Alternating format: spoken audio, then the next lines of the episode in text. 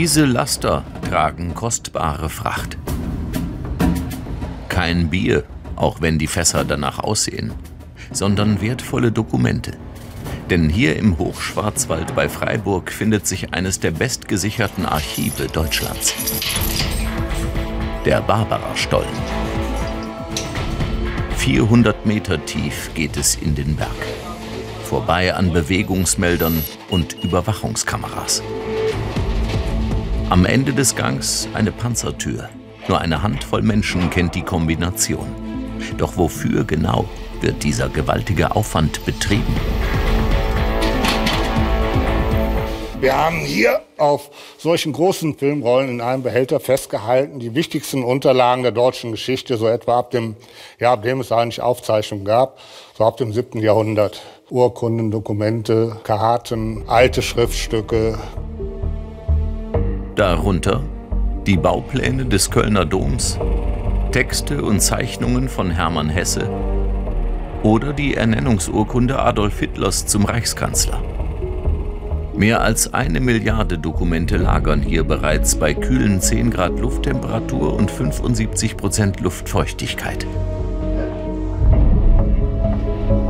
Das Landesarchiv in Ludwigsburg ist einer der Orte, an denen die Dokumente für die Langzeitsicherung ausgewählt und fotografiert werden.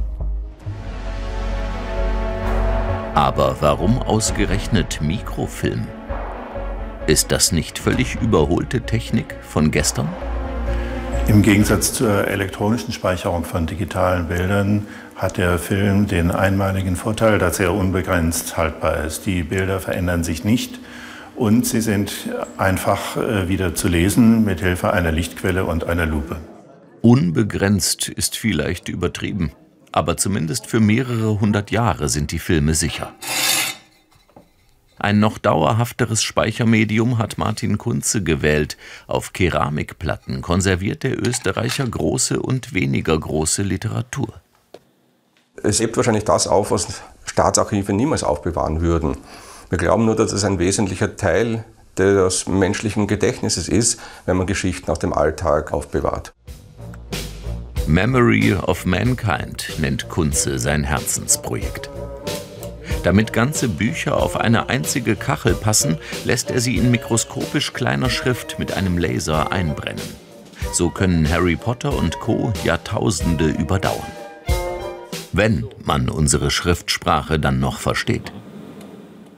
Denn die Hieroglyphen zum Beispiel, die noch bis vor zweieinhalbtausend Jahren verwendet wurden, waren für die Wissenschaft lange völlig unverständlich. Ihre Dekodierung verdanken wir einem Zufall.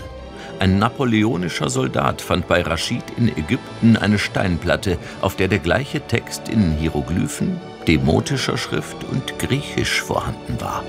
Glück gehabt.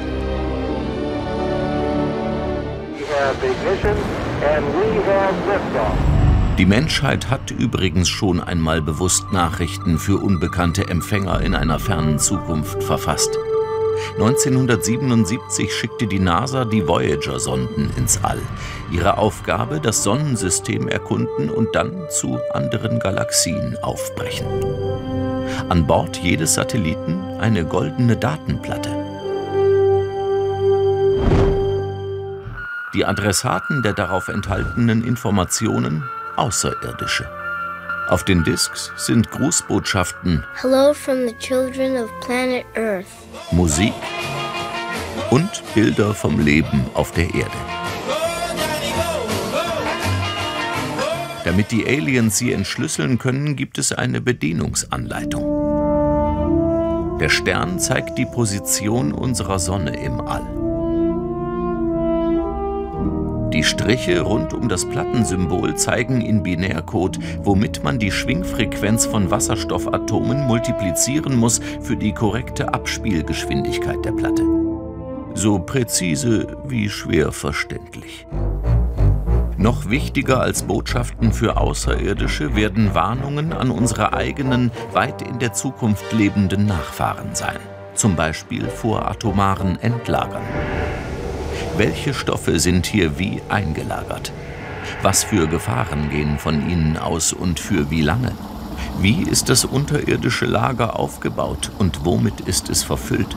Auch wenn die Fertigstellung der ersten Endlager noch Jahrzehnte in der Zukunft liegt, über die sichere Speicherung der Informationen machen sich Experten heute schon Gedanken. In einem ersten größeren Schritt wird es darum gehen, unsere Informationen über einen Zeitraum von 500 Jahren etwa verfüg- und lesbar zu halten.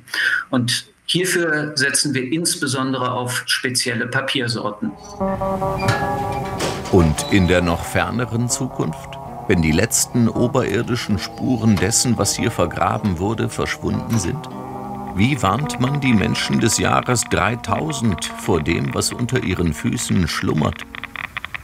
Ich persönlich kann mir durchaus vorstellen, dass es dann eben in die Welt der Zeichen und Zeichnungen geht, weil ein Bild nun mal etwas mehr als tausend Worte sagt und ein bestimmtes Grundverständnis in allen Kulturen vorhanden ist. Erste Vorschläge dazu gab es schon in den 1980ern, zum Beispiel abschreckend wirkende Bauwerke oder genmodifizierte Wildtiere, deren Fell auf die Nähe zu Radioaktivität reagiert. Was immer es wird, es sollte eine unmissverständliche Warnung sein.